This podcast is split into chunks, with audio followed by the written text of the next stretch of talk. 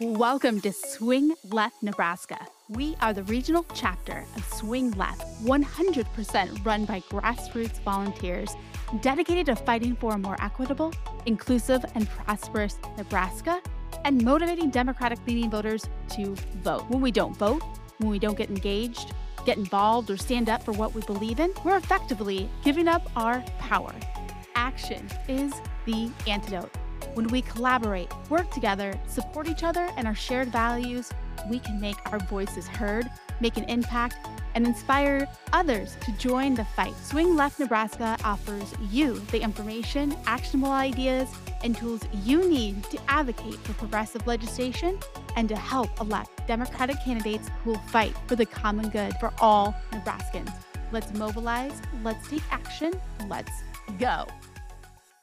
Welcome. Thank you for joining me today, first time and long time listeners.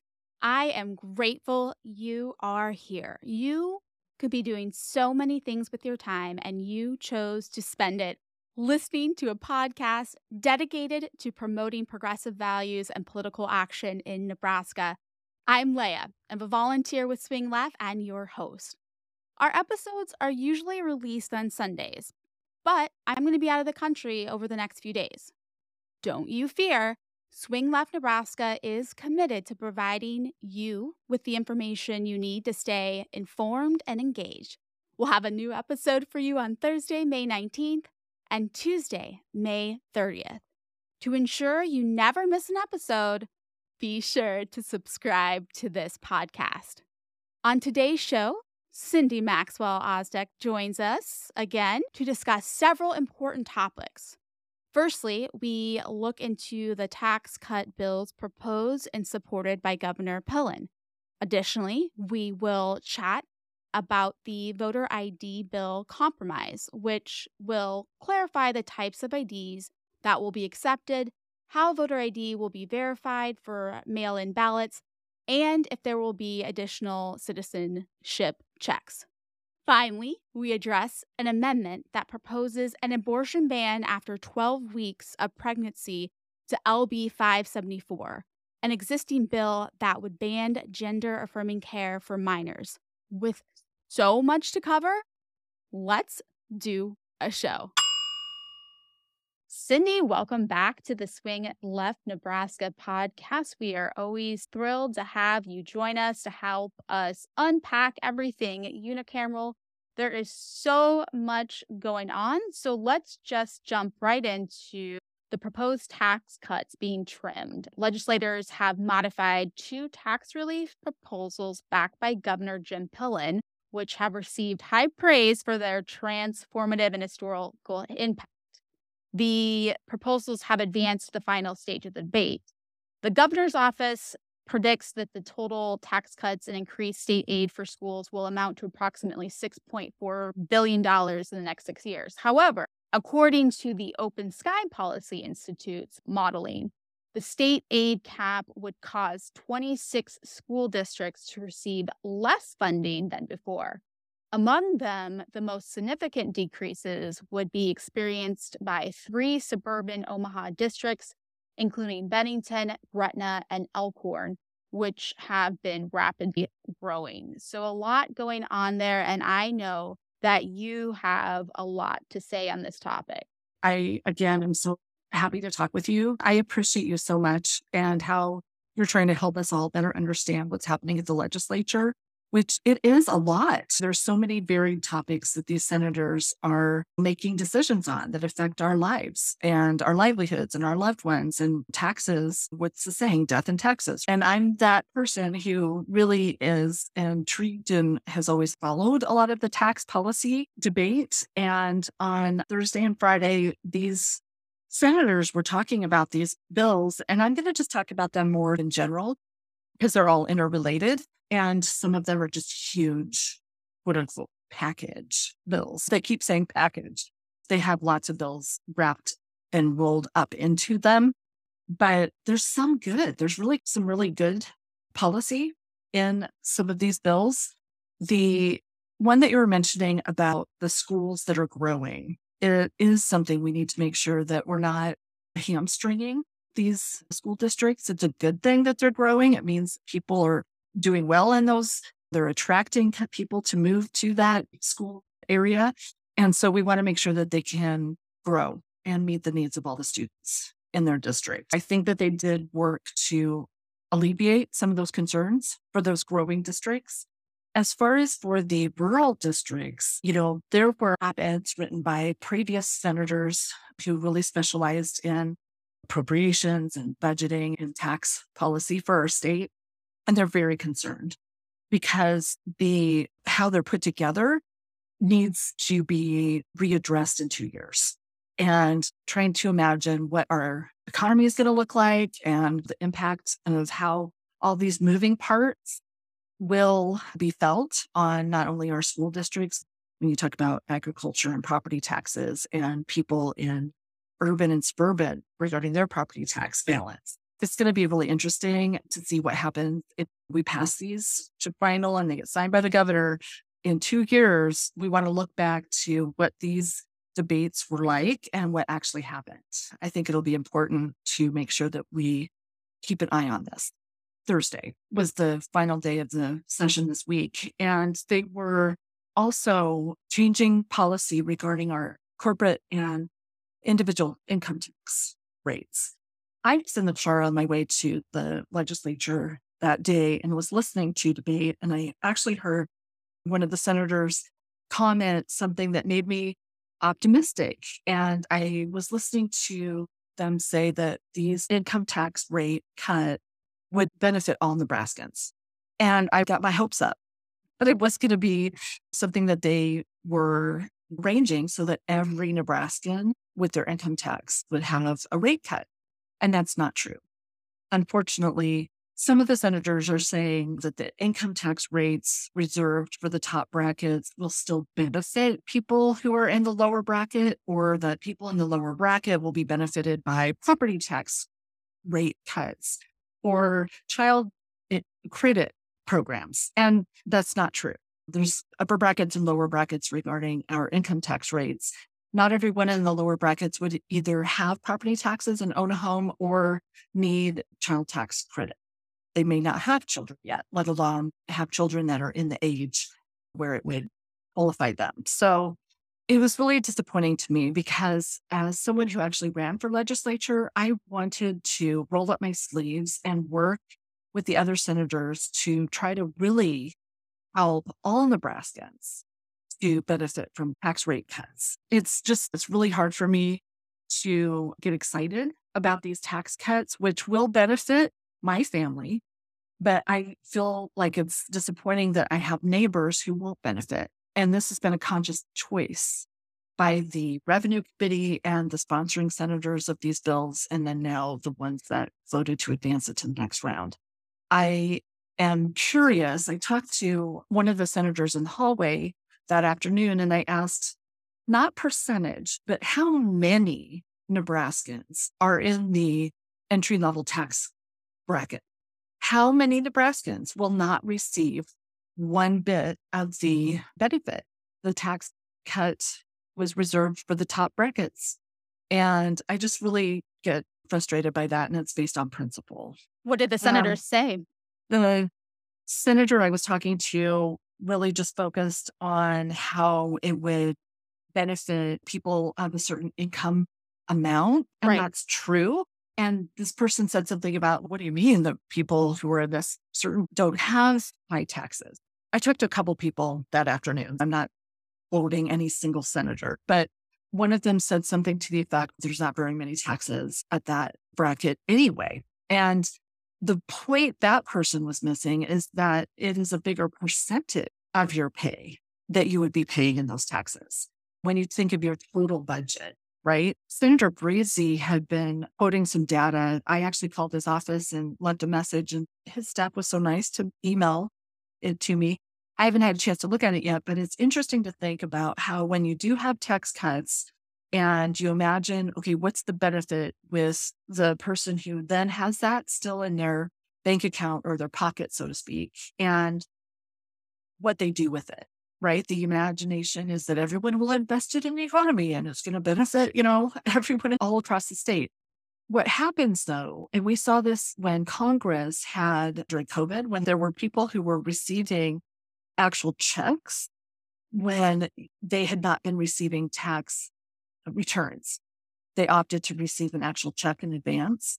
And those dollars went straight back into their local economies, as opposed to people in the top tier brackets that their investments may be in the markets or longer term type of vehicles, as opposed to food, gas, shoes, maintenance, car repairs, all mm-hmm. of those types of things that stimulate our local communities. And I just really wish that the senators would have done the hard work to include everybody in this X cut.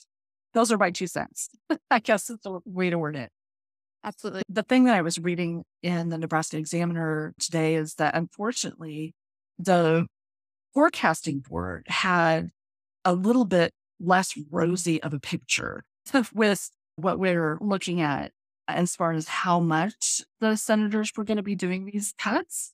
And so it impacted the package and they changed some of the amounts, but they also lowered or didn't offer as much of the child tax credit as what Senator Bostar originally proposed in his bill. And I don't have the specifics in front of me, but it just really is sad to me that we would not look at maybe other areas of that package as opposed to trying to help struggling young families with children in daycare. We have so many open positions in our state, and young families and entry level workers and people who have children in childcare. Those are the families that we should be focusing on. That's my opinion.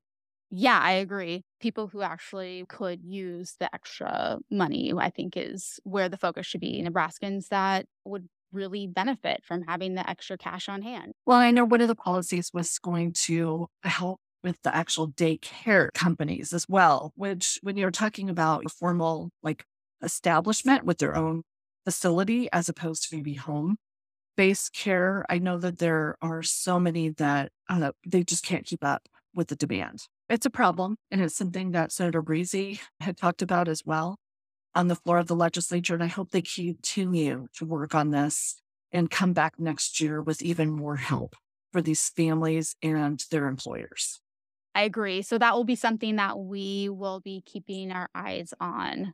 So let's move on to voter ID. What kind of updates do you have for us, and what are your expectations as we move forward with the voter ID bill? I don't have any direct knowledge with updates about what the senators are thinking about the voter ID bill, but I know that it is a very awesome responsibility that they're grappling with. Really encourage your friends, neighbors, everybody to get in touch with your senator about this and let them know that we do not want to restrict people's voting rights. And we want to make sure that we're not creating unnecessary barriers to people having the ability to cast their ballot. And I know there's a lot of concern about older people, especially people in rural parts of the state who are in nursing homes or some people are housebound.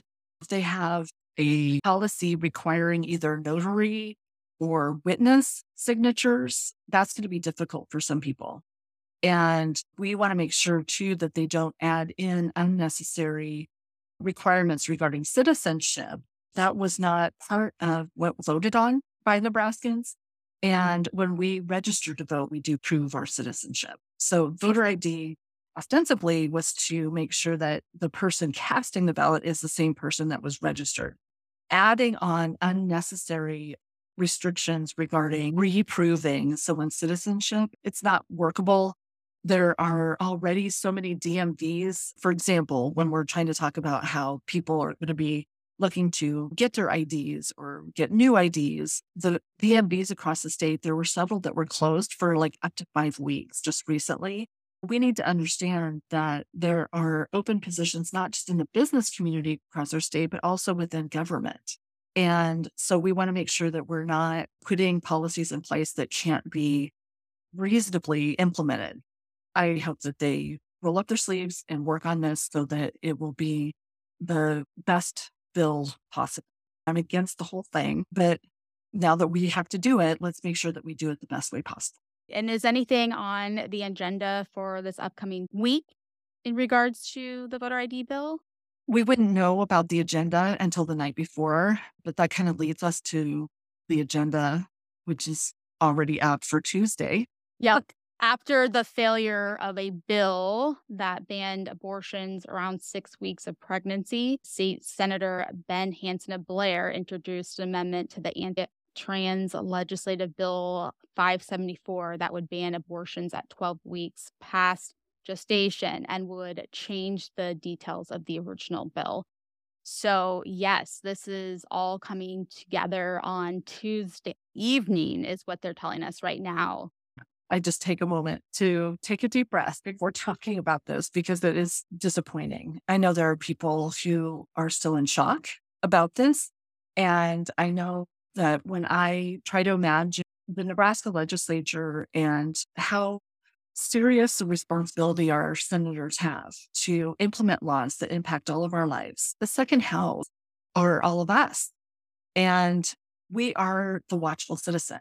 It is our place, it is our responsibility to make sure and hold our senators accountable and help them to craft this legislation. And there isn't even going to be a new hearing for this bill. So there won't be a hearing or an opportunity for Nebraskans to come and speak about this. And I'm very disappointed by that because I know we've had a lot of bills where there were lots of amendments, which were other bills. There were an actual bill that was attached as an amendment. And that's normal. You see a lot of kind of committee bills that have what they call Christmas tree amendments, where they have a lot of technical amendments or non controversial bills included to move the committee's business forward.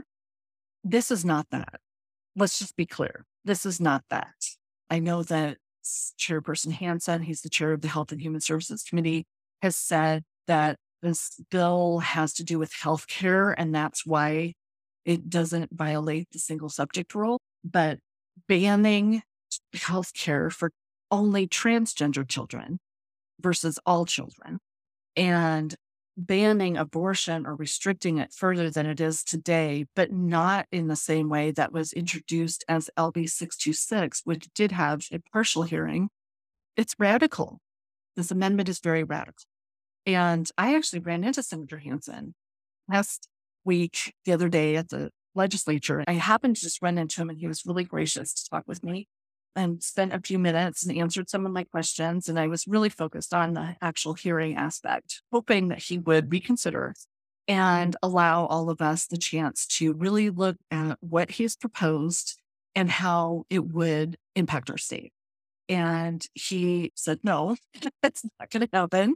Um, and one of the things he told me, as far as one of the reasons, is because there just isn't enough time. He mentioned that we are getting to the end of the session, we're running out of days, and there just wouldn't be time to hold a hearing and then be able to come back and debate this. Because when you have a hearing, there's a rule that it must be published a week in advance. So I told That's- him that would be a reason we shouldn't do it then.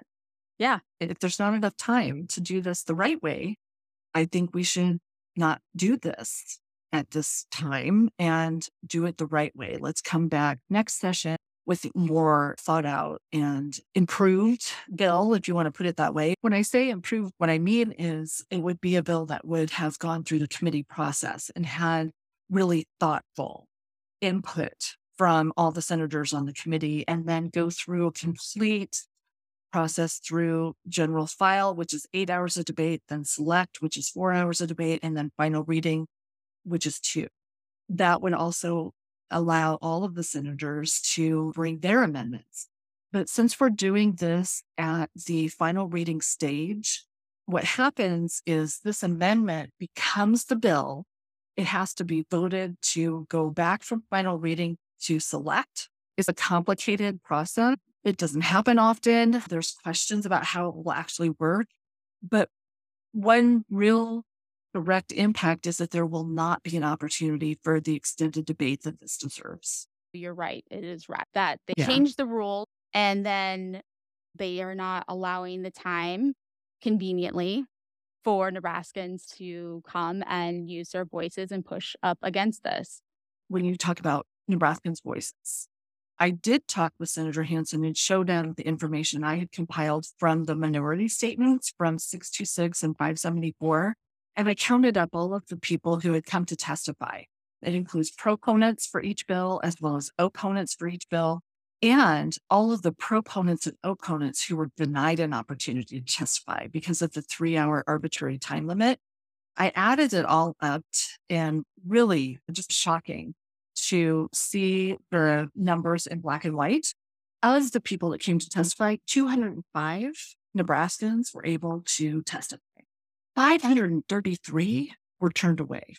That we're aware of because some people didn't sign in, correct? Exactly. And that's what I told Chair Hansen too.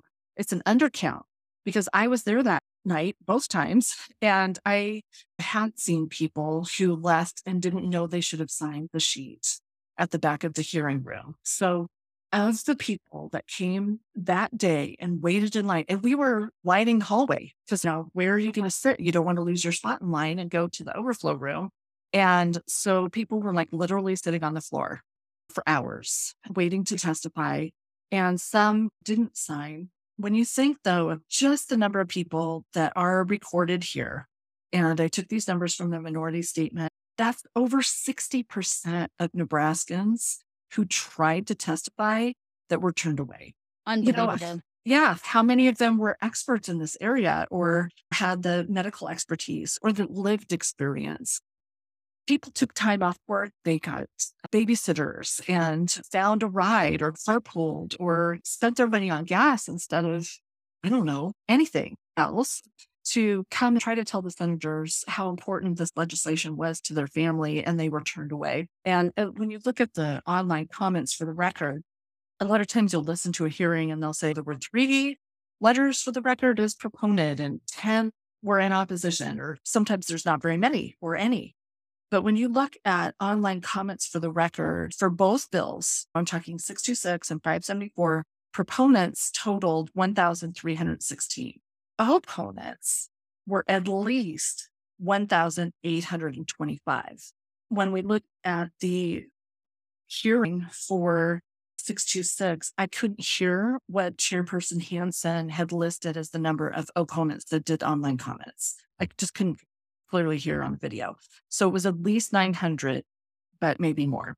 This is something very important to so many Nebraskans. And I really wished that they would have taken the time to do this through the committee process and having full and really in depth debate. It's important to get those numbers out there so mm-hmm. people really do have a grasp and understanding of how our voices are being silenced in Nebraska. But it doesn't mean give up and it doesn't mean right. go pound sand. It means let's just get louder and yes. come together and unify in this mission for a more equitable and just Nebraska. We can't give up. And the recommendation when I read something put out by the ACLU or from the Women's Fund or some of these organizations like Planned Parenthood, they are telling Nebraskans this is critical. Everybody needs to call their senator, but also reach out to the other senators in the Unicameral. So talk to your friends, talk to your neighbors, talk to your coworkers. Everybody needs to be calling and emailing for Tuesday, but showing up in person as well. You are suggesting that people come as early as possible on Tuesday, correct? There is a bill on general file, which is LB 727. Senator Linehan introduced it to change provisions relating to sales and use tax exemption on purchases by the state and other public entities. That is the bill on the agenda right away Tuesday morning. And then a lot of people are saying that the anticipation for LB 574 would be late afternoon, maybe five o'clock. But I think it'd be important, if possible, for everybody that can to come to the Capitol earlier in the day and try to talk with their senator. You can actually ask one of the sergeant at arms to ask your senator to come off the floor of the legislature and speak to you in the rotunda. It would be a good idea to just be there and visible in the balconies There have been times this session where balconies have filled up and they were even not letting people on certain sides or position on a bill to go to opposing balconies, which is, I had never seen that before. So if you want to be in the balcony to observe this debate, I would be there early. And I just can't get out of my mind that Speaker Arch, within the last week or two, reordered the agenda. He actually skipped a bill and moved on to another one on the agenda, if you could, to be there as early as possible on Tuesday and be in the rotunda, possibly loud if you'd like, talking with all of the senators and just really trying to let Nebraska have their voice be heard. And seen the presence mm-hmm. of the bodies in the room and what that can show the senators that Nebraskans are paying attention and we're not going to go away. We're going to show up and make our voices heard and we're mm-hmm. going to be loud and we're going to express how we feel and push back against these egregious bills and this egregious rule that they changed because they just felt like they could and they could. So they did. The thing some people are uh, recommending if you have a green shirt, which, you know, is symbolic regarding choice and abortion rights, or when you think of trans rights and people have either blue or pink shirts, there's some solidarity in dressing that way if you want. You can bring a sign, but please make sure that you are aware of the size that's allowed inside the Capitol. They have restrictions that you not have it on a like a stake or a pole, and you can't bring a sign into the gallery. So those are some of the things to just keep in mind. So yes, do you plan to go down Tuesday if you can? They are telling people to show up by five. Rallies are taking places at six, but like Cindy said, if you are able to get down earlier, that would be advised. I wanted to make sure we touched on some information that you had about how these bills are impacting the businesses in mm-hmm. Nebraska and specifically the Omaha Chamber. You had some information you'd like to share on that. I was floored over the last week to see so many senators disregard the business community who sent like a joint letter signed by X number of companies. Then there was another one that's national organizations, including Nebraska based businesses, trying to let the senators know that this extreme legislation is not good for our state. It's not good for our economy. It's not good for business.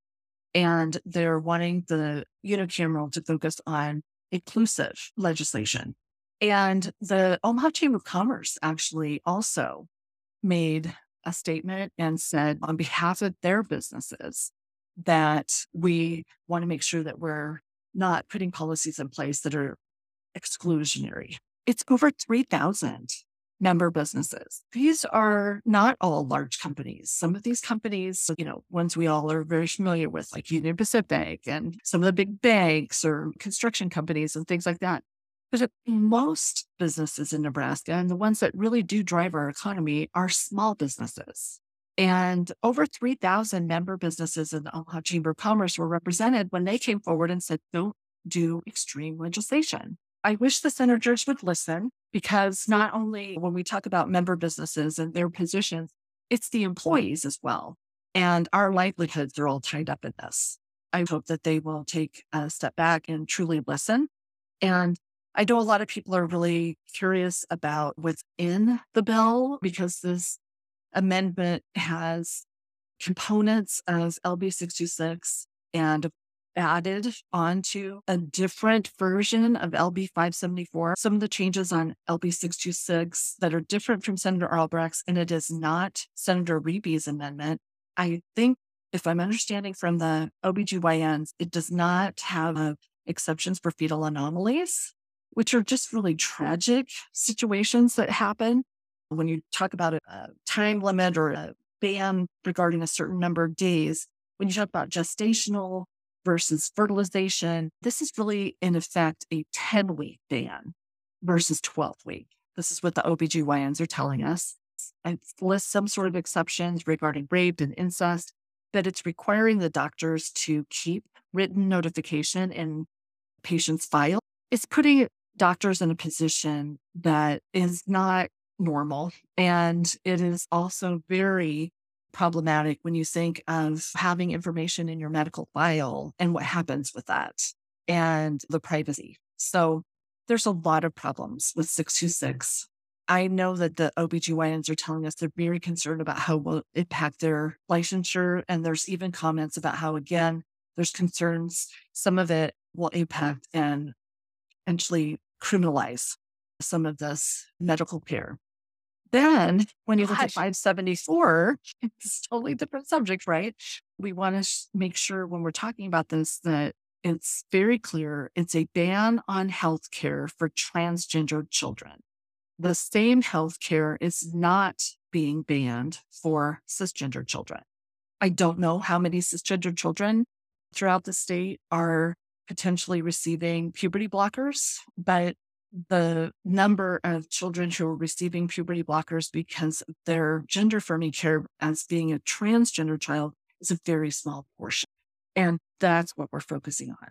Again, I do remind everyone that all of this care is with parental consent. And when you talk about hormones, some of these things are prescribed for other things impacting endometriosis. There's just various reasons that these medicines are prescribed.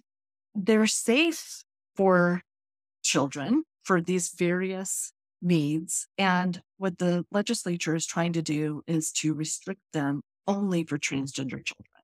And yeah. when they talk about surgery, again, those surgeries that include breast reduction or augmentation or things like that for cisgender children, they're not part of this legislation. They're not restricting it. I'm a parent, right? Say I have a teenage daughter who has excess breast tissue and it's affecting their posture, their back, their sports, those types of things, or their confidence, which would be gender affirming, that breast reduction would not be part of this bill. It would be allowed. Wow. Um, so that's the crux of the whole policy in the first place is that it's discrimination. When you get into how it will be applied, this particular amendment has a new wrinkle. Um, instead of the legislature directly indicating how it would work, or even if it is all allowed, there's now a new level of bureaucracy would be added with the chief medical officer, part of the government with the Department of Health and Human Services. It's very problematic. That chief medical officer was most recently the chair of the state board of health and was one of the people as the chair who voted on that statement that was very hastily put together on LB 574 a few months ago.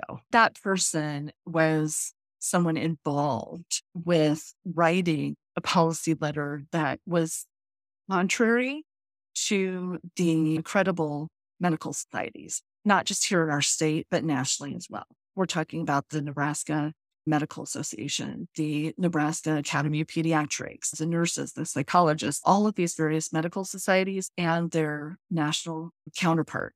The credible organizations are saying that this type of interference between doctors, their patients, and their parents is not good for our state.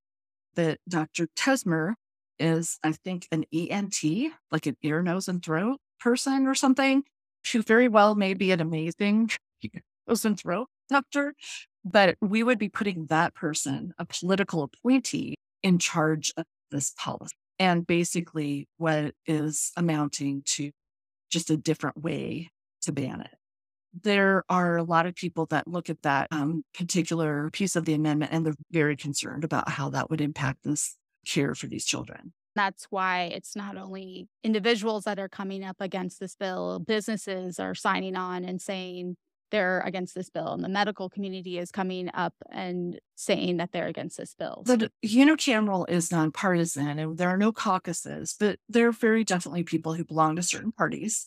So when you look at some of the articles talking about how there had been this group of senators that were part of a compromise listening, Chairperson Hansen, when I say chair of the HS committee, he brought this amendment on Monday, and it sounds like it was a surprise to everybody it was not part of that compromise process. And in fact, Senator John Cavanaugh has filed an amendment on LB 574 as well.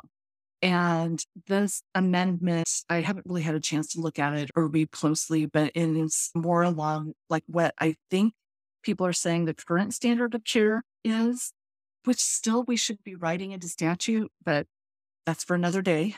I believe the reasoning for him filing this amendment is that it would be good for the legislature to consider a way to better implement this if they were to pass it.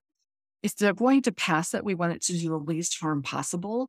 That was, I believe, the reasoning. I haven't talked to him or anything, but I would understand that would be why he would have filed this amendment. Now, the bill is currently on final reading. So to send it back to select file, it has to be based on a specific amendment. And so it's going to be interesting to see what happens on Tuesday. It really is. And I just really encourage you to ask everyone to get in touch with their senator and tell them this is not good policy.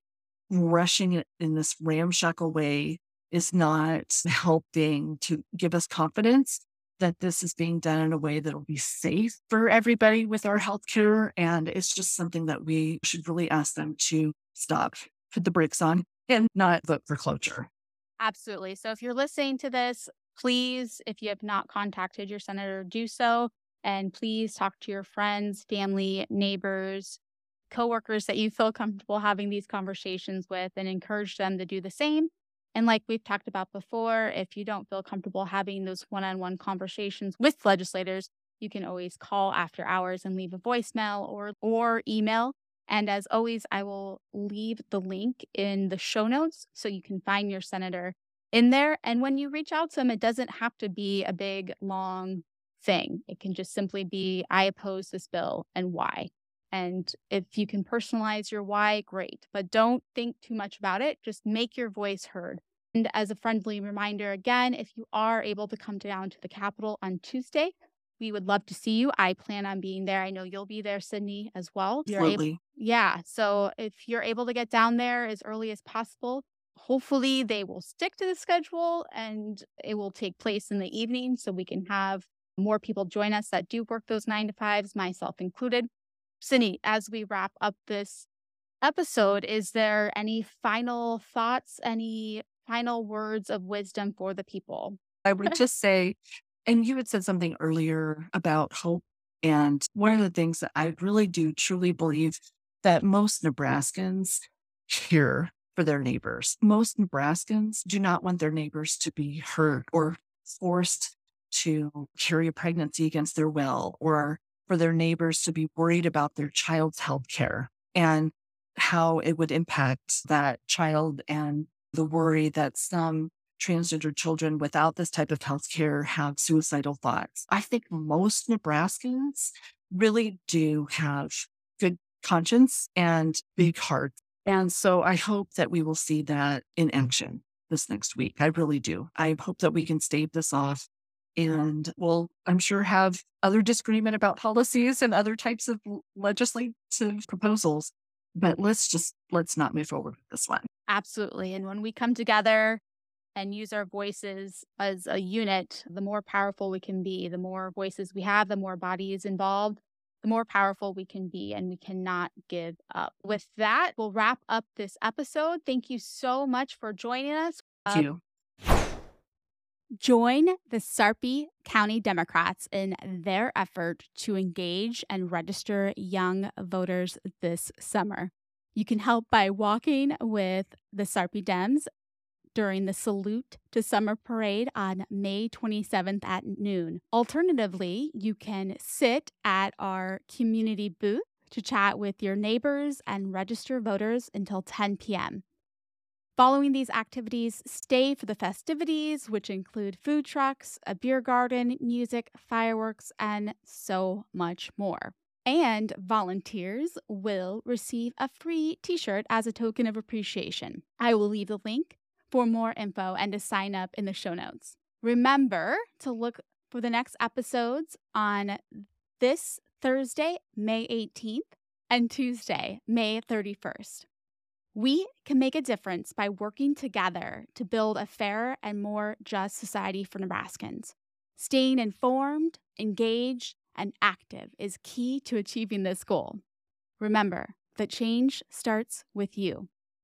Let's mobilize, let's take action, let's go! Ready, set, go! Get ready to go.